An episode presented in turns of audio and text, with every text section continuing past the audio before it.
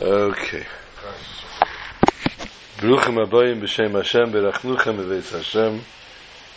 Welcome to our weekly Wednesday night shiur. Tonight's shiur is dedicated. I don't have a full name here, but I have Shagafaybel Yitzchok, but I don't know his father's name. Type it on the screen, please. His yahrzeit is Shchedish, and Aleph Yid Al Kapanim, and also Shalomir, Rabbi Yosef HaKayin.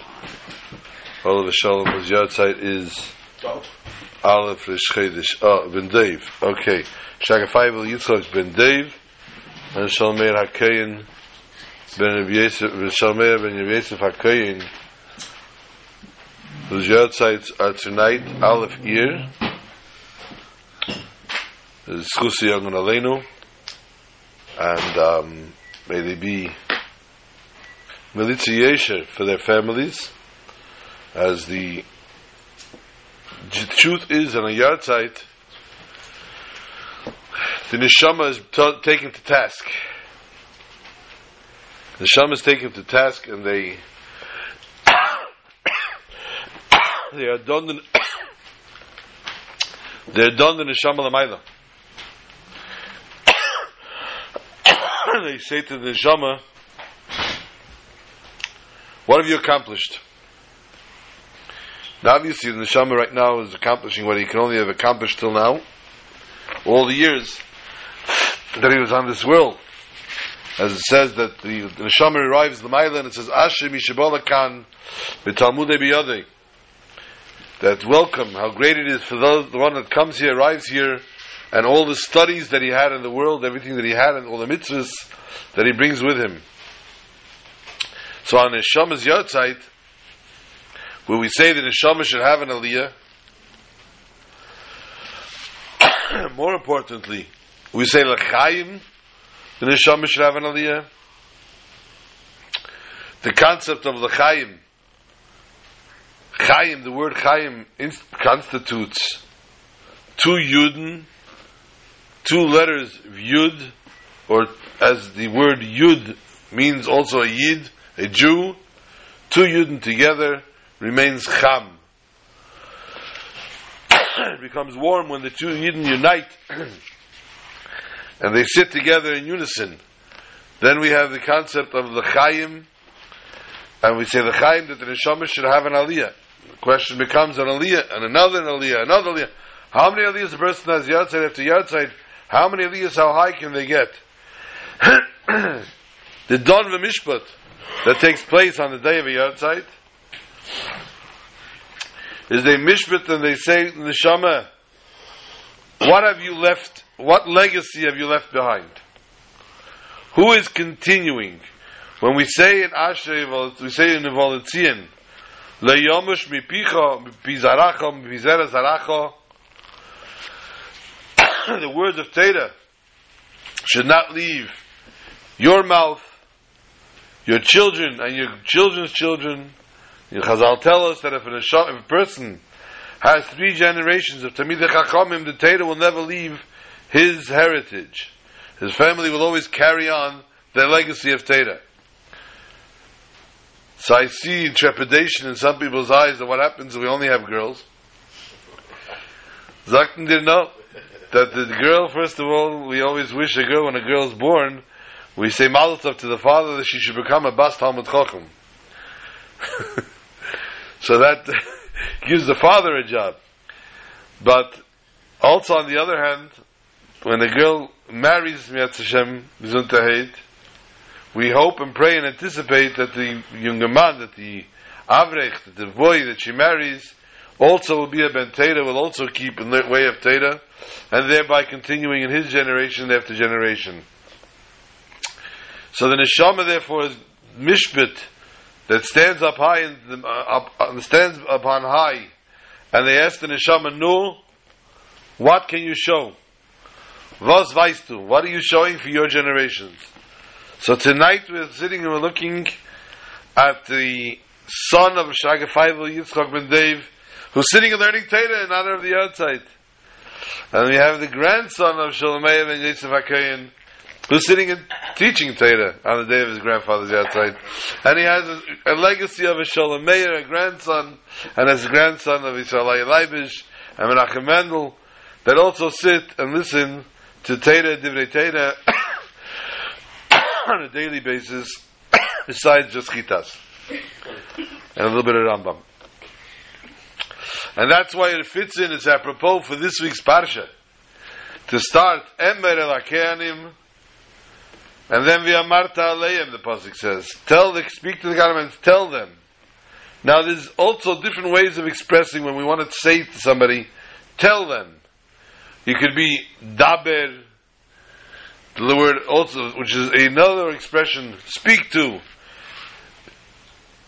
Daber, though, is a more is a softer expression. Emer is a little more harsh. Says Rashi, why did it say Emer al Kainim and then again repeat Ve'amarta aleihem? Emer ve'amarta, why does it repeat itself, says Rashi?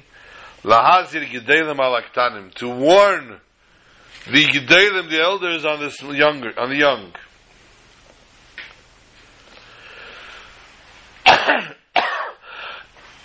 Explaining this in the form of Remez HaTorah. Rashi does not say Lelamed, to teach the elders for the youngers, but it says Lahazir, to warn. Why does Rashi use a word that's a lashon of azhara, of warning, rather than to speak to or to relate to or to conduct a whatever lashon it could be? The Chaim.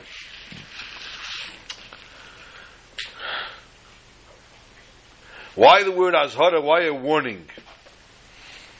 The word azhara also comes from the word zohar, or light. And this is a hint in the form of relating and teaching the G'deilim alaktanim. They should be in a way that they don't just teach it, but they light the path. They should be lamplighters for the youth. And this is also hinted in the way the Pasuk says, Emer lakenim v'amarta aleim. As we said, sorry, Amira is more of a Lashon Raka. That the word Emer is more of a soft-spoken. Dibur is the other reverse. I'm sorry, I made a mistake before. Dibur is the harder way of talking, as you might remember. Rashi explains it for those keeping score at home. Masechtas Makkos Daf Yud Aleph Amud Aleph, Makkos eleven, side A. Rashi explains over there how Dabit Dibur is a harder way of talking, whilst Amira doesn't talk about the Amira there, but it talks about Dibur being kosher. And therefore, the relating of the generation, giving over from one generation to the next, is in a form that they give over with zehar, with light. And in addition to that, oh, you got your makas there? Keep your makas going. Good. eleven, side A, Rashi, middle of the page. Another thing even to add, the influence and the teachings to the youngers adds light to the elders as well. Which would mean to say, whilst learning the Lashon Lahazir, to warn, is Lahazir G'deilim alaktanim, that the elders get lit up also by what they teach to the youngers. Chazal tell us in Tzemura, after Zayin Amar Aleph, for those keeping score at home, when a Talmud comes to his teacher, and he says, "Teach me Torah," the Melamde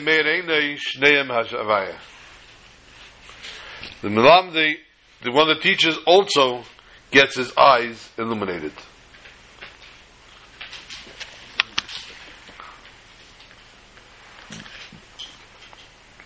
The same, of course, or even more so, is when it comes to relationship between Rebbe and Chassid.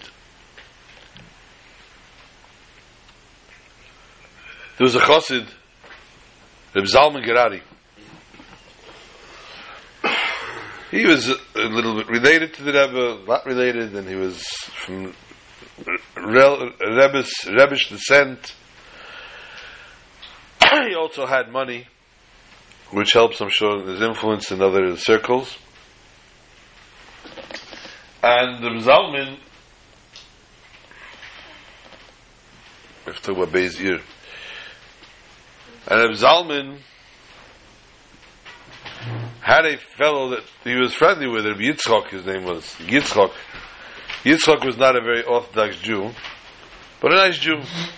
I guess he did business with Rebbe Zalman, I'm not sure how he knew him. Unfortunately for Rabbi Yitzchok, his one and only daughter, fourteen, fifteen year old, um, had a cyst on her stomach. And the cyst was quite severe. And the doctors did not know what to do with it. They were worried to operate, to not operate, what would become of it. And Rabbi Yitzchok knew of the Rebbe, and he knew that Zalman Gerari had a little bit of pull there. So he asked Rebbe Gerari, do me a favor, get me an audience with the Rebbe. I don't know why, because I don't really believe in anything, but hey, I'm in bad shape and I haven't got much of an option. So Rebbe Gerari got him a an, an appointment for Yechidus, a private audience with the Rebbe.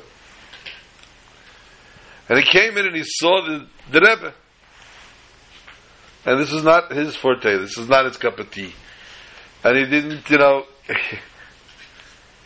honestly, he's a nice-looking Jew and everything else, but it's not who he wants to deal with. He's dealing with top doctors here. What did I really come here for? And he would have made a U-turn if not for Rebbe Gerari, but he was embarrassed in front of Rebbe Gerari not to walk out. So he came inside. And the Rebbe said, yes, how can I help you? The Rebbe spoke very softly and compassionately, so he was a little bit calmer. He told the Rebbe the whole situation.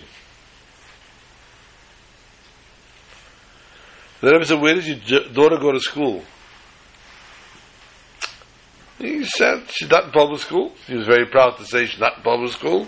She's in a Hebrew day school, which is probably a little less than a public school.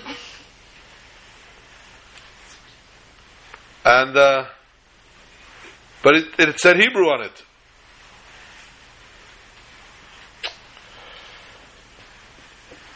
The Rebbe said, first of all, um, I don't want you to do the surgery now. We're a few months away from the month of Adar. Adar is a mazel month. Wait for the month of Adar. First of all. Second of all, your daughter needs to leave that school. She needs to be registered in Beis Yaakov. Nice, religious school. She has to go to religious school. He says, Rebbe, listen to me. I'm happy with the school. She's happy to be there. My wife is happy with the school. We're not taking her out. Rebbe said, you know, I'll be honest with you. You came to me for medical advice. I'm not a doctor. I was able to dispense medical advice to tell you, hold off.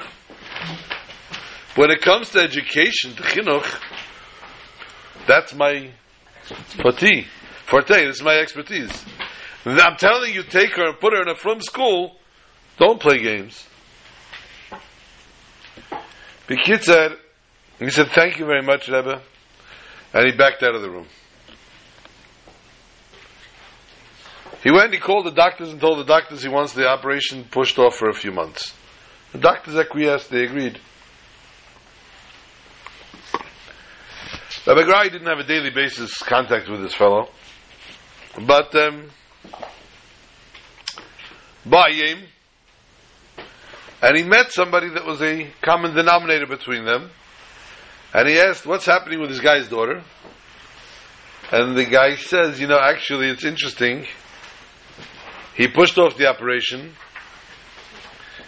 and since the sister's gotten much bigger, and the situation is pretty grave now, they really don't know what they're going to do, if they can do anything.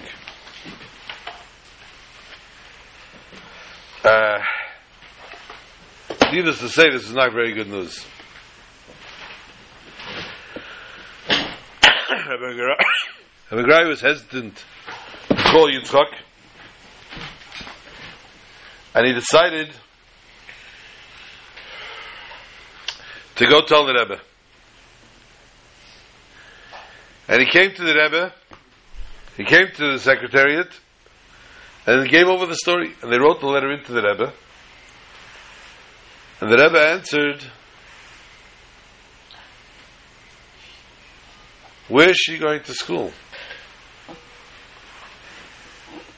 And uh, obviously the answer was she was not in Beis Yaakov. The Rebbe said, you tell him that that was a stipulation. She needs to be in Beis Yaakov. No. Rabbi Gerari was now between a rock and a hard place. He didn't want to, he didn't know how is he going to call this guy. The guy's going to hang up on him. First of all, the situation is not better, it's worse. And secondly, the guy did not obviously want to put this girl in Beis Yaakov. So Rabbi Gerari thought to himself, you know, maybe I should wait till after the surgery. Maybe I should this, maybe I should that.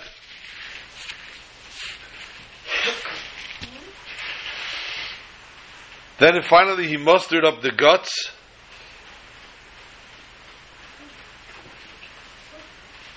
and he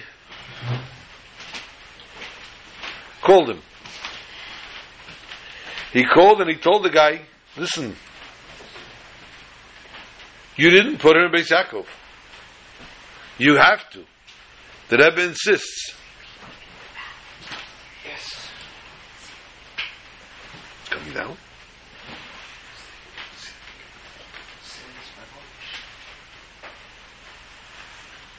No. The guy said, all right, I hear you. I'm going out to register her. And he went and registered in Beis Yaakov. A few days later, the cyst burst,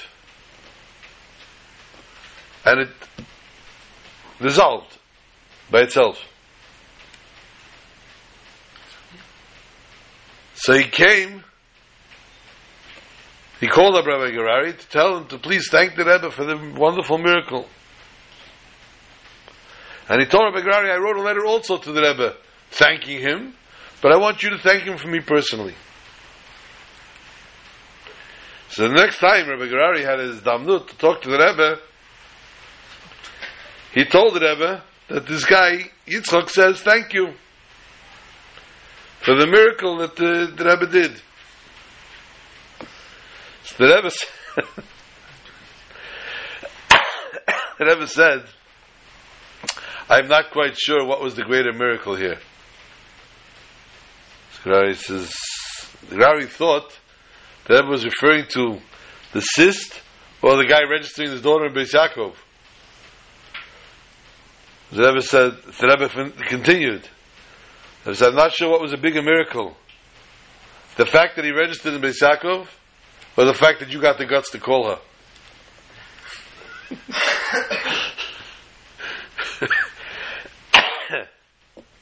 The Rebbe understood that he put him between a rock and a hard place. But the Rebbe also knew that a chassid has to listen. And the Rebbe says something, there's no ifs, ands, and buts.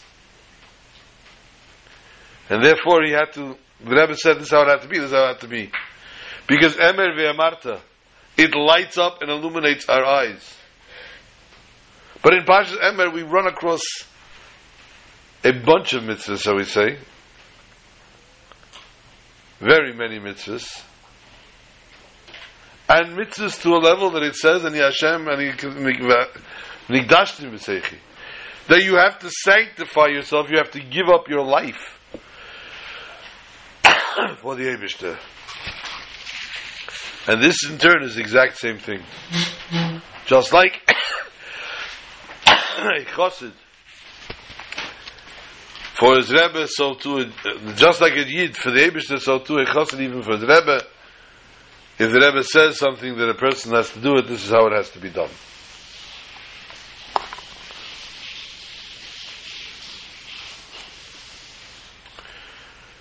Yom Tovim are discussed again in this Pasha. And of course the Yom Tov, the time in which we now find ourselves. The time between Pesach and Shavuos.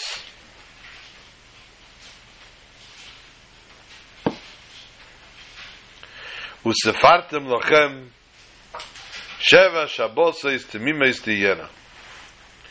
You should count seven full weeks. From the fact that it says temimeis tiyena, we learn out chelik marishenim, that each one is a chelik, a part from the one prior. Why? What does that mean? There's a halacha in Shulchan Aruch.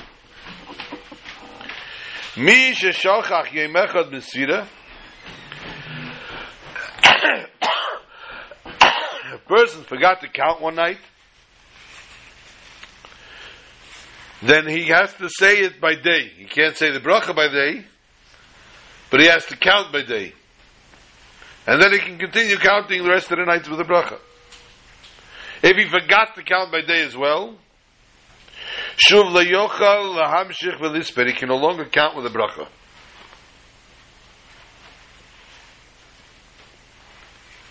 That's how the Shulchan Aruch translates it.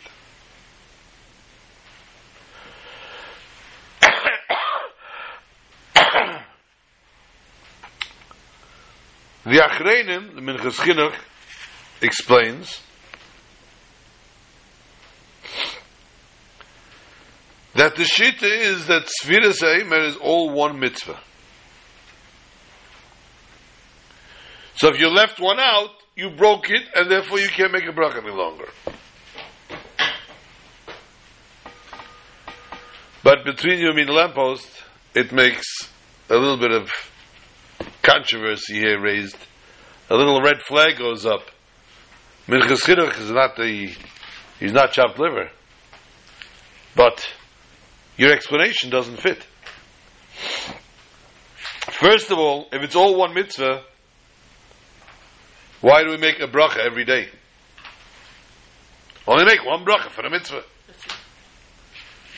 And if it's one mitzvah, secondly, a person that forgets in the middle of Sefirah to count, that means all the brachas that he said till now are bracha levatala. So not only is he damaging that he can't make brachas further, he's making all the brachas that he said before worth, not only worthless, bracha levatala. Based on that, the Chachamim should have said, make a bracha at the end. You count the last night, make the bracha.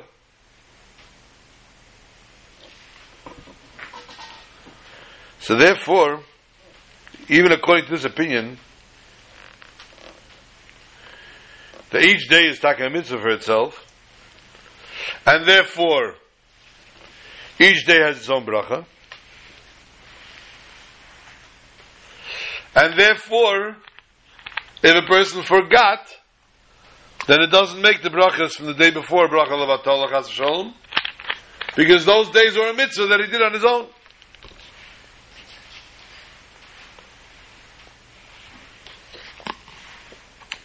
If Cain, if that's the case, why can we not continue making a bracha?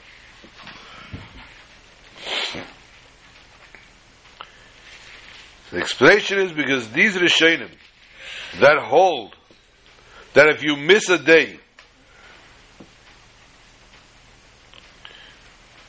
You can no longer continue, there's no continuity.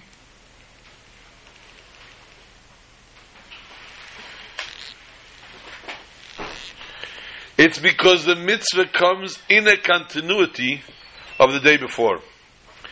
Tonight we counted the sixteenth. The only way we were able to count tonight being the sixteenth is because yesterday was the fifteenth. So it became the sixteenth because it followed the fifteenth, which subsequently followed the fourteenth. And therefore it only can become the sixteenth. This mitzvah of counting the sixteen days, only because there were fifteen days before. And the seventeenth day will be the same, because the sixteen days before that makes it the seventeenth. I don't have, I can't, I don't stand on a fifteenth rung of a ladder without going past the first fourteen. I can't reach that, I can't achieve that. So in other words, the fact that yesterday's bracha and the day before is connected to today, but was severed in that we didn't make a bracha this one day. So much so that you can no longer continue, because you now severed the whole mitzvah. But the days prior, you were completing until that point.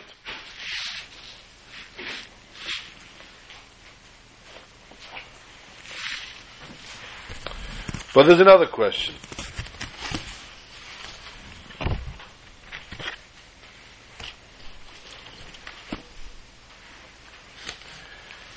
The other question is, on the fifty days, where it says there should be fifty full days and there's only forty-nine counted, we'll go into it at another time. That's Hashem.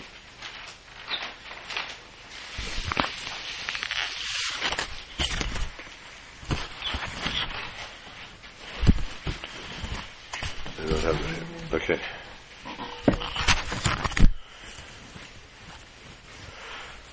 We also need to discuss the date of Beis Iyar. I have a debt to discuss Vav Iyar, which I have not managed to research yet.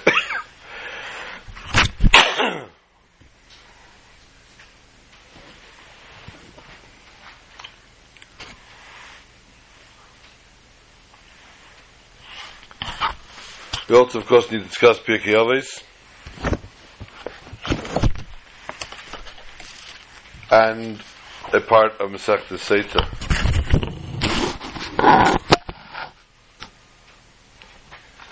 We just jump over to Beis Iyar quickly.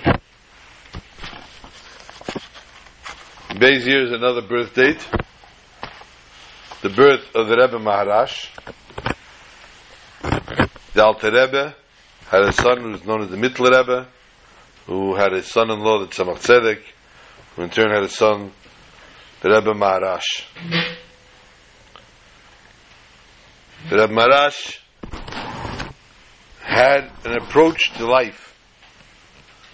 The world says, when you can't go under, go over.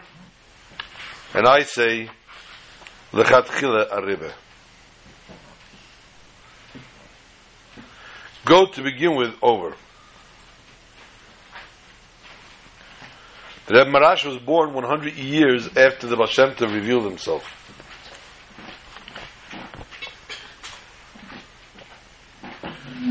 The Rebbe Maharash himself was referred to as the Baal Shemske Rebbe. His lifestyle of the L'chatchila Rebbe was on open miracles, demonstrated that nothing could deter him for whatever he had to do for the Yidden.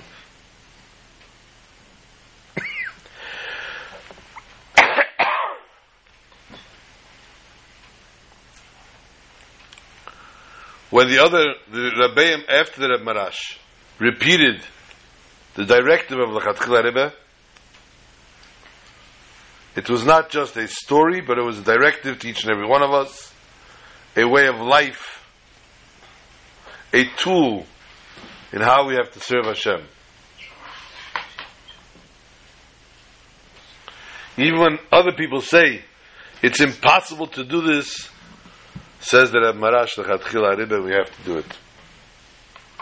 There are no challenges when it comes to Yiddishkeit that a Yid cannot take care of, that cannot conquer.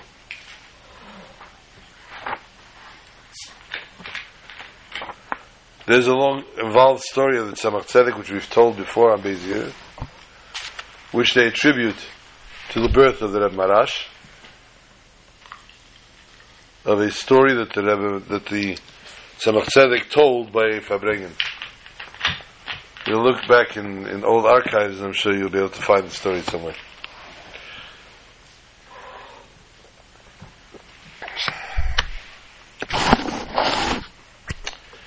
The Gemara Masechtas Berachos tells us, for those keeping score at home, Lamed Hey Amar Aleph, thirty-five, side one. Kol hanene me'elam hazeh b'lei bracha. Anyone that has any kind of pleasure of elam hazeh without a bracha, without making a blessing beforehand, ki'ilu mal b'kodshei shemayim. Correct. Shene'emar Hashem haaretz u'maleah. We have to explain this. How does the bracha help us to take away from being male b'katsh shemayim?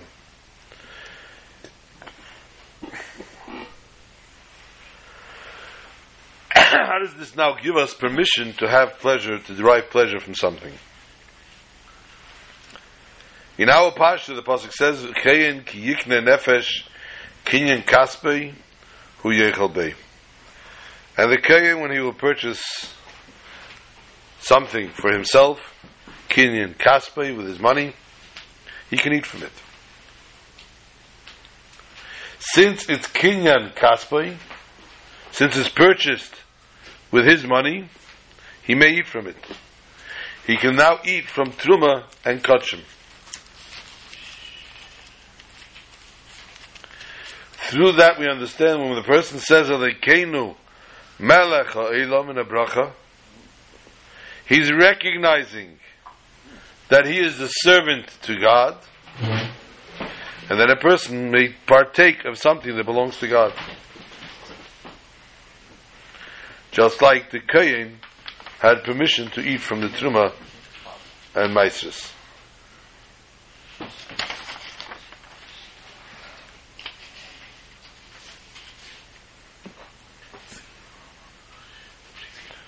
Previous Rebbe. Both in the oil. Yeah. Um.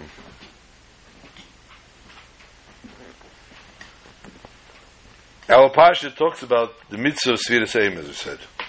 Svartim lechem mochras haShabbos miyem aviyachem b'seim haTenufa. And you should count from the next day after Shabbos, from the day that you bring the Eim haTenufa.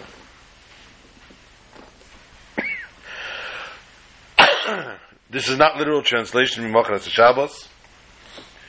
It does not literally mean Sunday, which is the day after Shabbos. But it refers to the first day after the first day of Pesach.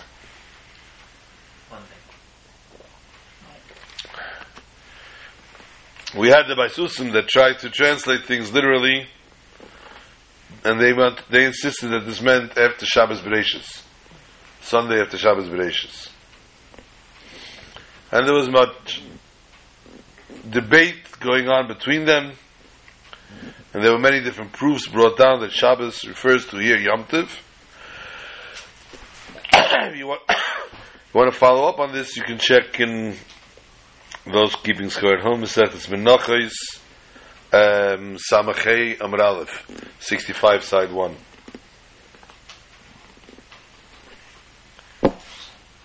Why does the Torah write Mochras Shabbos? Right the day after Yom Tov. Why open a loophole here? Why give a cause that people should have this mistake?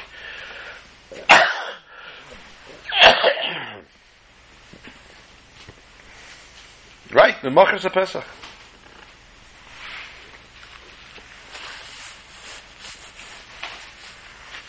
Let's understand first what Sefirah is all about. So Sfiras Ha'emer, what's it for? The Jews were taken out of Egypt for one reason. They were taken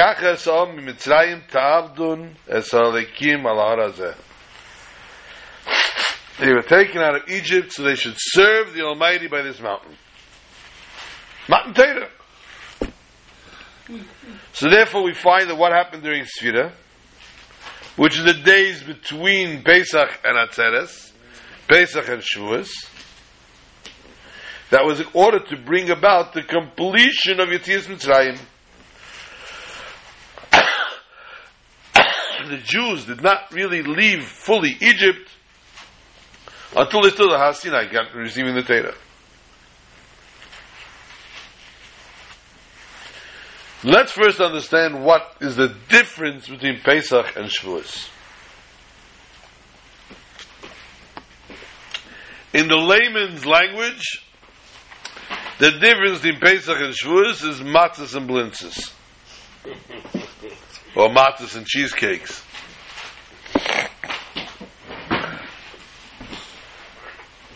On Pesach, chametz is totally prohibited.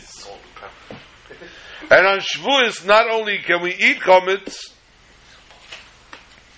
it's a special mitzvah lahakriv lechem chametz.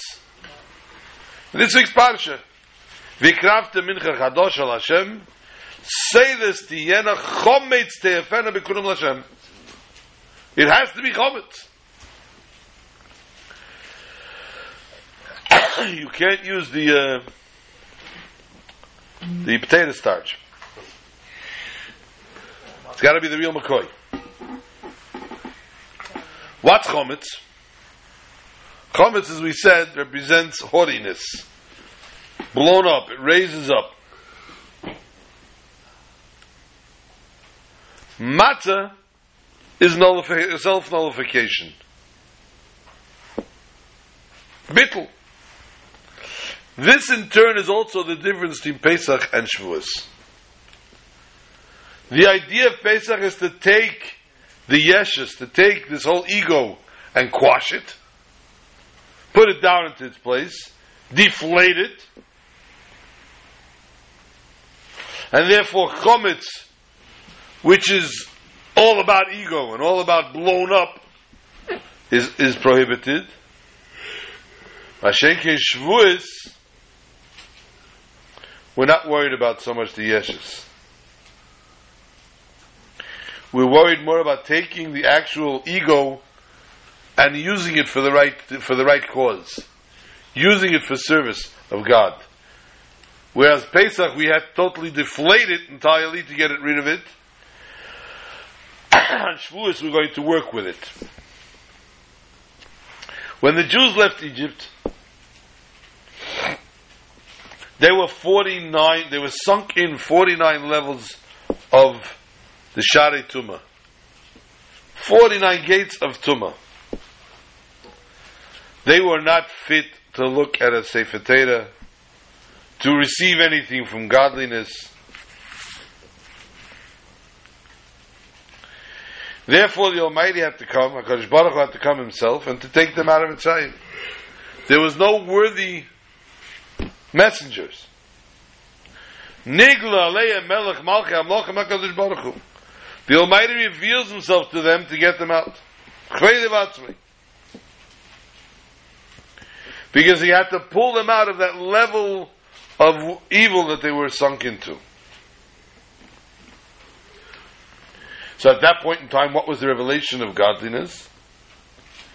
It was Moshach Eisem Balkarchem. Godliness pulled them by force. They didn't even reach out to grab the hand. And Memela, because the greatness of godliness was so revealed, such a high level, therefore they became nullified. The Yetzer Hara, the bad, started to shrink automatically. And only because of that they were able to leave the concept of Egypt. But the Jews themselves, they were not worthy of it.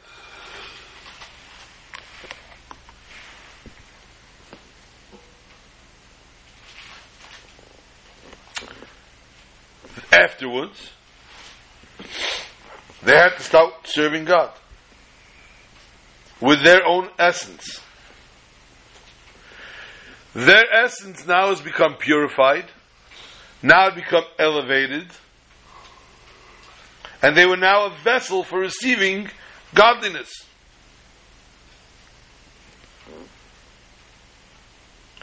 A person that can understand something, grasps a concept on his own, derives something from something else, that's at the level they were at now.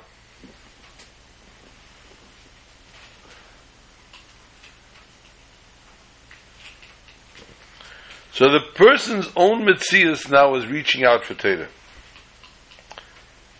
And therefore Shavuos does not push away the concept of Chametz. Reverse, the opposite. The mitzvah is to bring Chametz. Chametz, Te'el, Fena, bake Chametz.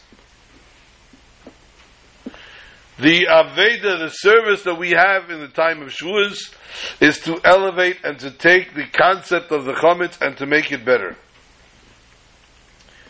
Now we understand what goes on in between. In between the Pesach and the Shavuos is the Sefira. By the Minchas Ha'emah that Hazal tell us, and this is Masechta Sotah, as we taught to learn about Masechta Sotah, on Yud Daled Amud Aleph in the Mishnah, where it talks about Kol HaMenoches, T'una Yishem L'Levena. All minchas had to have oil and levena. V'zu eina t'una. We're talking about the Seta. The Seta's levena did not. The Seta's mincha did not. L'Yishem L'Levena. Kol ha'menachis bo'im min achitin. They all come from wheat. V'zu bo'im min ha'seid. And this comes from barley. Then the Mishnah reverts and says further, Mincha Sa'imer Afapi Shebo Min HaSa'idin, even though it comes from Sa'idin, Yesebo Geresh Zebo Kemach. It's refined, and it's like a form of a flour. A flour.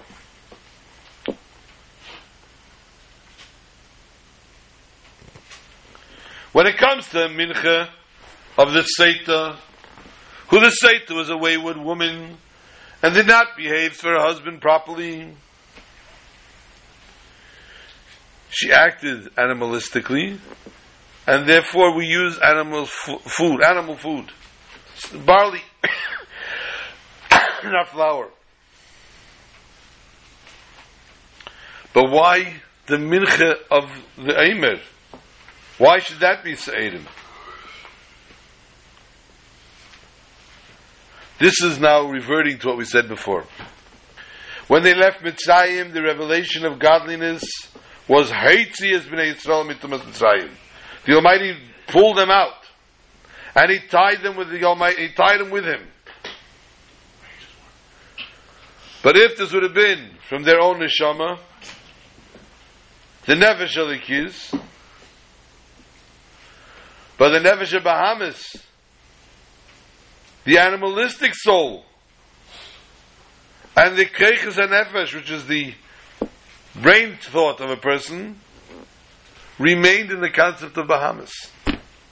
No, they didn't go to the Bahamas. Oh, you got you. Therefore, we need the Sfiras Eimer, because by having Sfiras Eimer, then we have the Shiva Shavuos.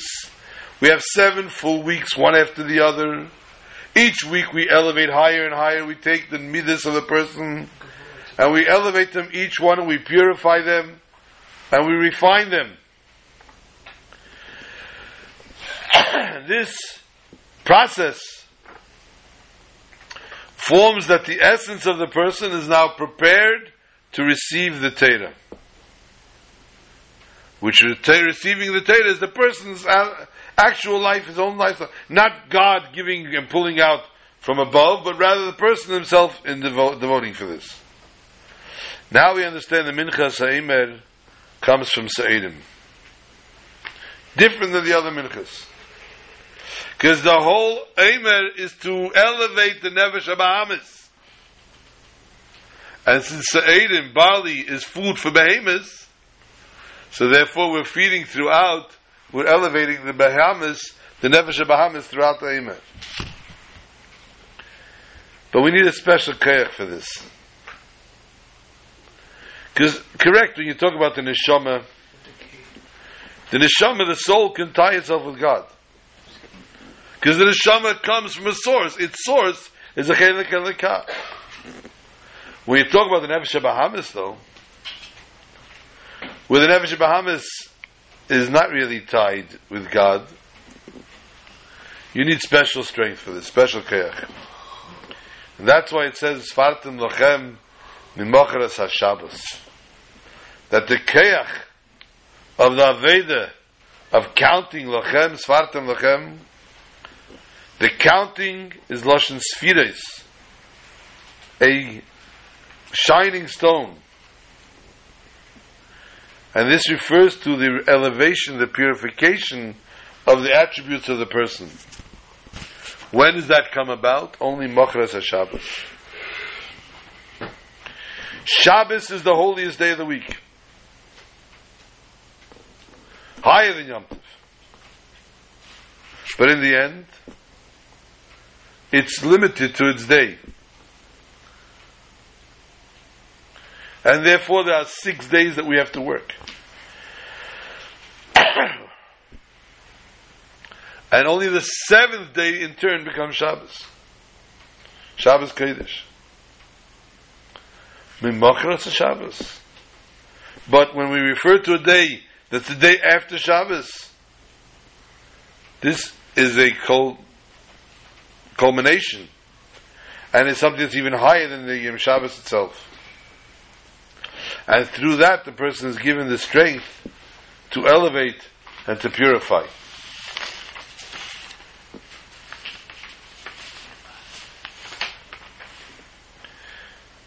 And therefore, the pasuk tells us in this week's parsha, Sheish Yom Tasa Malacha, U'b'yom ha'shvi'i Shabbos Shabbosoin. Rashi asks, Mayin Shabbos Eitzel HaMedes. Why is Shabbos mentioned by the Yom Tovim? The Lamdecha, to teach you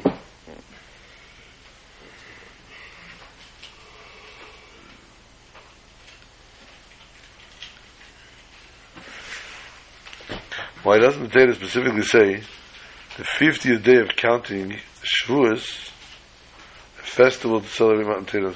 It does. Sheva Shavas says to me, Meis, Tiyeno. The Machras of Shabbos HaShviyas. Okay, we'll discuss it after.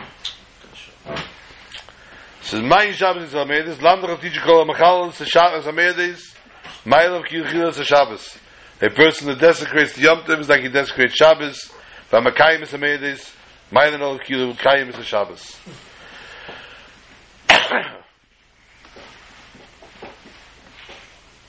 What's the question here? Why shouldn't why shouldn't the Torah bring down Shabbos when it talks about the Yom Tovim? Shabbos is a special day, just like the rest of them. What's Rashi's question? That what does Shabbos have to do with Yom Tovim? It's a special day. Rashi's not asking why is Shabbos mentioned here. Rashi is asking on the introduction, Sheishes Yom Tasa Malacha. And he asks, correct by the commandment, the first time it says by Shabbos, back in Yisrael, it said over there that Shmira Shabbos is not going to affect your Parnasa. You keep Shabbos, you don't have to worry that if I didn't work on the Shabbos, my Parnasa will be ruined. And Agav, this is also apropos, as I've mentioned many times about my grandfather, Shalomir, Shalomir HaKayin, that he used to start a new job every Sunday. Because Friday they told him, if you don't come in tomorrow, you're fired. So Sunday he never had to look for a new job. Because it doesn't affect your parnasa. Because the Sheishis Yamim are the six days of work. In our parsha, the Torah should have started in that case by Yom HaShvi, Shabbos HaBasad. If already in Yisrael it already referred to Sheish HaShavim Tavid, why is it saying it again over here? Tasa Malakha. Here, if it's talking about Shabbos, because it's talking about all the special other days, Yom Tiv, just mention Shabbos. Why the introduction? So Rashi is explaining, he teaches us that the Sheish HaShavim is not a day, a six-day separation, that each day is different. It's one set of days. The Almighty HaKadosh Baruch Hu gives us this tkufa of this concept of six days, weekdays. These days are days for work. Any day that's not in those days is prohibitive work. Therefore, the Torah introduces and starts off with the words Sheish Yomim Tasa Malacha. The Torah is now referring to these two sets of times, the sixth day set and the Shabbos. The sixth day set and all the days that you're not allowed to work, including Yom Tov. That's why Rashi explains that he compares working Yom, being Mechal Yom Tov and being Mechal Shabbos, to tell us that the sixth day set and the sixth day set and the seventh day are different. Very briefly, Pirkei Avos. This week is Perek Sheni. Rabbi Yechanan ben Zakkai Kibel Mehilel Meshamai. Mishnah Ches, Perek Sheni. Rabbi Yechanan ben Zakkai received the tradition, the oral tradition, from Hillel and Shammai. Who are Yeima? Yechanan ben Zakkai was quoted saying, Im lamadato Teira harbe, if you learnt a lot of Teira, you studied a lot of Teira, al taksik teva la'atzmok, don't claim the credit, special credit for yourself, ki l'kach natzarta, because that's what you are created for. A person needs to constantly seek Torah. I need to learn more, I need to achieve more, I need to get greater achievements. So therefore, don't ever say, I study too much Torah. Torah harbe. On the other hand, the essence of a person who studies Torah, most people are for the reason to just be proud. I'm proud of myself. Because through my study of Torah, I became united to God. But nevertheless, since this privilege itself is given to us by the Torah, therefore the result has to be different. And the Mishnah advises you to be humbled, because it's not you that became something, but it's the Torah that made you something. And this is what you were created for. The Alter Rebbe writes in Tanya that each moment is kol rega v'rega is chadashim. Every moment is renewed. This connect. This is how the connection between Torah learning and creation of the world. The Mishnah here is underscoring the fact, the concept, that a person can never rest on his laurels. Every movement has to be forward, and just like the world is constantly being created, he has to see to it that he constantly is adding and multiplying in his way of Torah and advancement. I wanted to discuss also the Gemara here in the Seita, Yedalit Amar Aleph, it starts Yud Gimel Amud Beis actually, discussing the kever of Moshe, where Moshe is actually buried. But I believe we did it before on a different shir, and we're going to have to leave it out because of the shortness of time. Um, the Pasuk tells us in this week's Parsha, Utreifa L'Yeichal. A person may not eat treif. It's a God-fearing Jew, a Jew that feels religious, is not, incite, not enticed to eat treif. Shmuel Munkis, a famous story that we've told before also. Shmuel Munkis was known as a prankster. He was a chassid of the Alter Rebbe, but he was quite a holy fellow. He once walked into a fabrengen late at night, and they were drinking l'chaim, and there was nothing to, to eat anymore. Someone sent a message to the butcher, to the sheikhid. They brought in a beautiful big piece of cooked meat. If Shmuel grabbed the piece of meat and started dancing around with it, and everybody was screaming, "Sit down, put it back." And he danced around. And the more they screamed, the more he ran. Finally, he took the whole piece and he threw it in the garbage. They wanted to kill him. Big, beautiful piece of cooked meat. There's nothing here to eat for fabrengen. And he just threw it out. All of a sudden, a messenger came from the butcher, the sheikhid. It was a mistake. They sent the wrong meat. It's treif. So now usually a normal person turns around to the Shmuel Munkis and says, "Yishkayach, you saved us." Nah. Not Chassidim. They turned around and they said to him, "Aha, now you're showing us you have Ruach HaKodesh also?" So they put him on a table, they wanted to give him clap. You don't, only Rebbe has Ruach HaKodesh. He saw he was going to get in trouble here. And he said, "Wait, let me explain. The Alter Rebbe once told me on Yechidus that what you're allowed, you're allowed. What, you, what you're not allowed, you're not allowed. And what you're allowed, you don't need." So from then on, I resolved myself to abstain from anything that I desire, that desirable. When that meat, meat came in, all of a sudden I had a taiva to eat it.